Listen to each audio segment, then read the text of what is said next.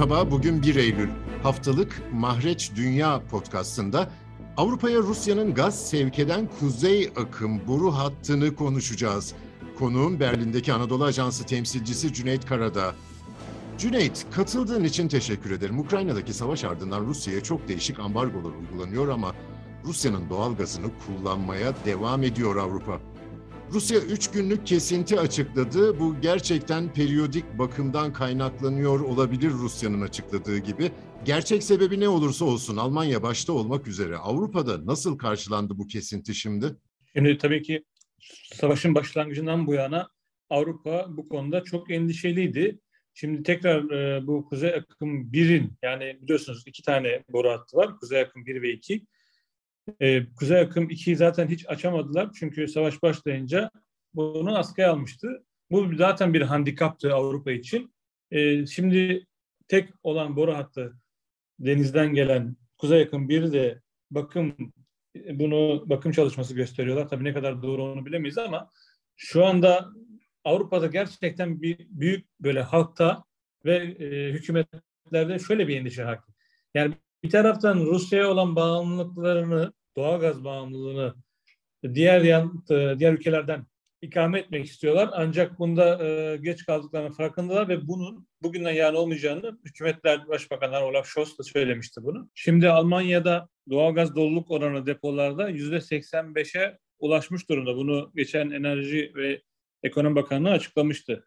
Ancak buna rağmen şöyle bir durum var Almanya'da. Bütün hane halklarına hep mektuplar gelmeye başladı ev sahiplerinden. Bunlardan bir tanesi de benim açıkçası. Mektuplarda da aynen şu ifadeler kullanıyor. Artan enerji fiyatları nedeniyle yeniden bir den, e, durum değerlendirmek zorunda kaldık ve bu nedenle minimum özellikle benim tanıdığım komşularım ve bürolarda en minimum 200 euro enerji zammı geldi kiralara.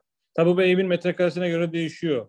Yani bunu ama şöyle görmek lazım. Almanya'da ortalama hane başına en az 100 euro ve biraz daha e, metrekaresi yüksek olan evlerde en az 200 euro kiralarına aylık zam geldi. Artan enerji fiyatları nedeniyle. Biliyorsunuz Gazprom'un başkanı Alex Miller de kışa doğru e, doğalgazın metreküp fiyatının 4000 dolara çıkabileceğini söyledi. Yani bu şu demek Avrupalı tüketici gerçekten şu anda cebine çok ağır şekilde bu yansıyor ve bundan rahatsızlar. Şimdi bu ileriki safhada Avrupa yaptığı uygulama, yap, yaptırımların uygulanması noktasında Rusya ne kadar başarılı oluyor, ne kadar olmuyor diye soru işaretleri de var. Bu sefer tüketiciler kendi ülkelerinde homurdanmaya başlıyor haklı olarak. Şimdi bunun için Alman hükümeti dün Bakanlar Kurulu bir karar aldı. Yeniden bir yardım paketi yapacak Almanya ama bunun süresi ne zaman olacağı ve nasıl olacağı hiç e, belli değil. Şu anda koalisyon ortaklarında da böyle bir sıkıntı var. Çünkü e, başbakana bazı eleştiriler var. Bu krizi iyi yönetemiyor şeklinde. Şimdi Almanya Kuzey akımı birin durmasından sonra üç günlük duruyor ama bunu böyle sürekli durma noktasına gelirse böyle her ay bakım yapıyoruz diye durdururlarsa ki Almanya 3 aydır verdiği akaryakıta verdiği vergi indirim desteğini dün itibariyle kaldırdı ve şu anda Almanya'daki benzinliklerde dün 1 euro 90 sente alınan akaryakıt bugün 2 euro 30 sentin üzerine çıktı. Yani litre başına 30 ila 40 sent arasında bir zam söz konusu Almanya'da. E bu da tabii ki tüketiciyi çok endişelendirmeye başladı. Çünkü e, bugüne kadar aylık e, bir depo hemen hemen yarı yarıya yani şu söyleyebiliriz e, 100 euroya dolan depo artık 180 euroya dolmaya başladı. Veya 50 euroya dolan depo artık 90-100 euroya dolmaya başladı. O nedenle tüketicilerin cebine bu kriz, bu doğal gaz krizi, bu akaryakıt krizi, bu enerji krizi kendini e, göstermeye başladı. Ama hükümetler bu konuda da aslına bakarsanız çaresiz gibi. Çünkü fazla yaptıracakları, fazla uygulayabilecekleri element yok. Yani bir vergi indirim desteği yapabiliyorlar. Onun dışında bir şey yapabiliyorlar. Almanya ailelere, hane halkına bir kere mahsus bir e, brüt olarak bir 300 euro verdi ama bu ev kiralarına yapılan zamlar, bu akaryakıta yapılan zamların yanında devede kulak gibi kaldı diyebiliriz. Bunun devamının istiyor tabii tüketici. Ama dediğim gibi e, Avrupa'da bu üç günlük bakım bile yani kuzey yakın bir boru hattından dolu dolu doğal gaz gelmemesi nedeniyle bu kış için e, endişeliler. Avrupa hem ülkeler hem tüketiciler bu kışı zor geçireceklerini biliyorlar. Eğer savaş bitmediği takdirde Rusya ile bu konuda bir uzlaşı sağlanmadığı takdirde bunun her geçen gün daha da kötüye gideceğini biliyorlar. Alman tüketici aslında bir an evvel artık bu krizin bitmesini ve eski günlere dönmeyi bekliyor. Çünkü şunu da söylemek lazım. Şimdi e, bu ülkede enflasyon açıklandı geçen gün %7.9 civarındaydı hatırlıyorsam.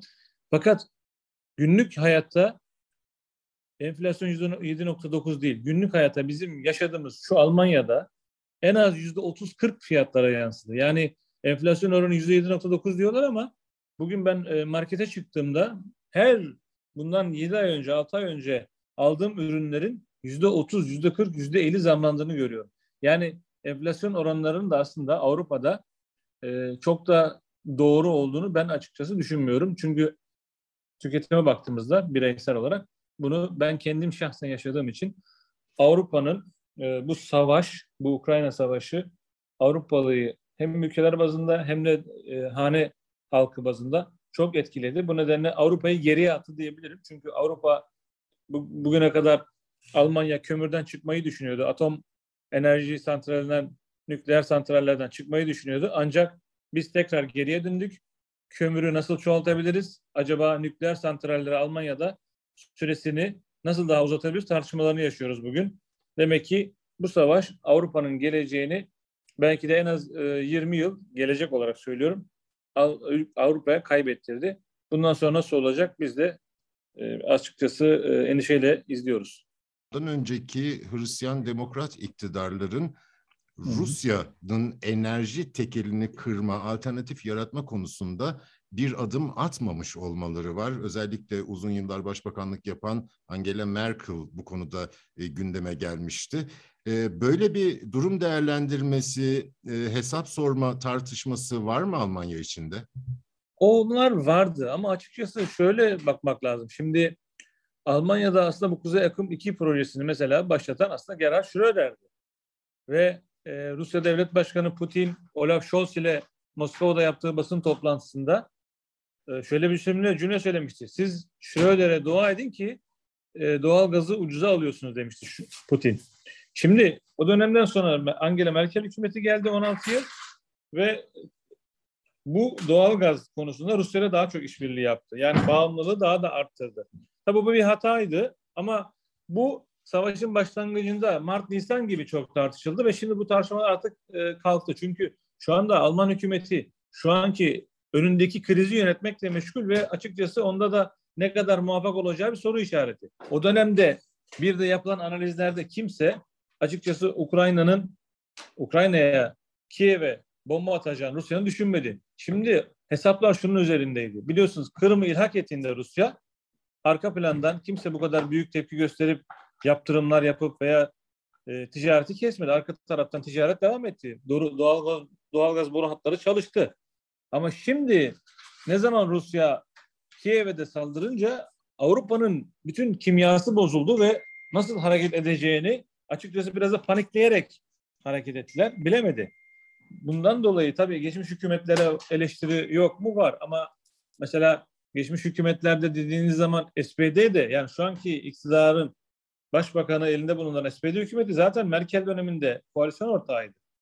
Yani onlara eleştireceklerse kendilerine evet, Hristiyan de demokratları öne çıkarmam yanlış oldu. Gerhard Schröder de zaten sosyal demokrat bir başbakandı. Evet. E, peki mevcut hükümetin e, işgalin başlamasından bu yana uyguladığı siyaset hakkında ne tür yorumlar var? Muhalefet ne diyor mesela? Şimdi öncelikle bir kere bu e, tabii saldırı yani Rusya'nın Ukrayna savaşı bir kere Almanya'da önce bir bir yekünlük yani bütün camialar bir araya getirdi. Yani sol partisinin en sahasına kadar herkes önce buna bir karşı geldiler ve buna karşı gelinmesini gerektiğini söylediler. Bir birlik vardı. Şimdi e, şu soru işaretleri ve sorgulamalar başladı. Ya biz bu kadar yaptırım uyguluyoruz ama bunun karşılığı var mı? Yani bunun gerçekten Rusya'ya bir zararı var mı? Bu yaptırımlar hedefini buluyor mu diye soru işaretleri var. Yani toplumda da siyasi partilerde de bu var. Zaten düşünün Yeşiller ve Sosyal Demokratlardan oluşan bir hükümet var. Ve bu hükümet e, savaş başladıktan sonra kendi parti hedeflerine, siyasi hedefleri tam tersi bir davranışla şu anda hükümeti, ülkeyi yönetiyorlar. Yani bunlar silahsızlanmaya karşı olan bir partilerdi. Bunlar bugün en fazla Almanya'da silahlanan iki parti yani hükümet. Efendim e, bütün o nükleer santrallerin kapatılması, kömürün kesinlikle kalınmasını isteyen Yeşiller bugün acaba nükleer santraller uzasın mı, kömüre devam edelim diyor. Yani o nedenle kimyaların bozulduğu için şu aşamada hala artık iş şeye döndü. Ya Rusya bizi daha da sıkıştırıyor. Ben vatandaş olarak e, benzine fazla para ödüyorum, işte enerjiye fazla para ödüyorum. Benim derdim ne olacak? Ben geçinmekte zorlanıyorum. Buna bir çare bulun demeye başladı millet. Tabii buna da çare bulmak öyle Almanya'nın tek başına ya da Fransa'nın ya da Avrupa Birliği'nin tek başına çözebileceği bir konu değil. Bunu hem işin içinde Amerika Birleşik Devletleri, dünyanın diğer ülkeleri, bizim bölgemizde Türkiye bunların hep birlikte oturup bu konuda bir çözüm aramaları ve çözüm sunmaları en güzel olur. Yoksa Avrupa Birliği tek başına bu krizi atlatamayacak veya sonlandıramayacak. Berlin'den Cüneyt Karadağ'a çok teşekkür ediyorum. Bizi hangi mecrada dinliyorsanız orada abone olmayı lütfen unutmayın. Hoşçakalın.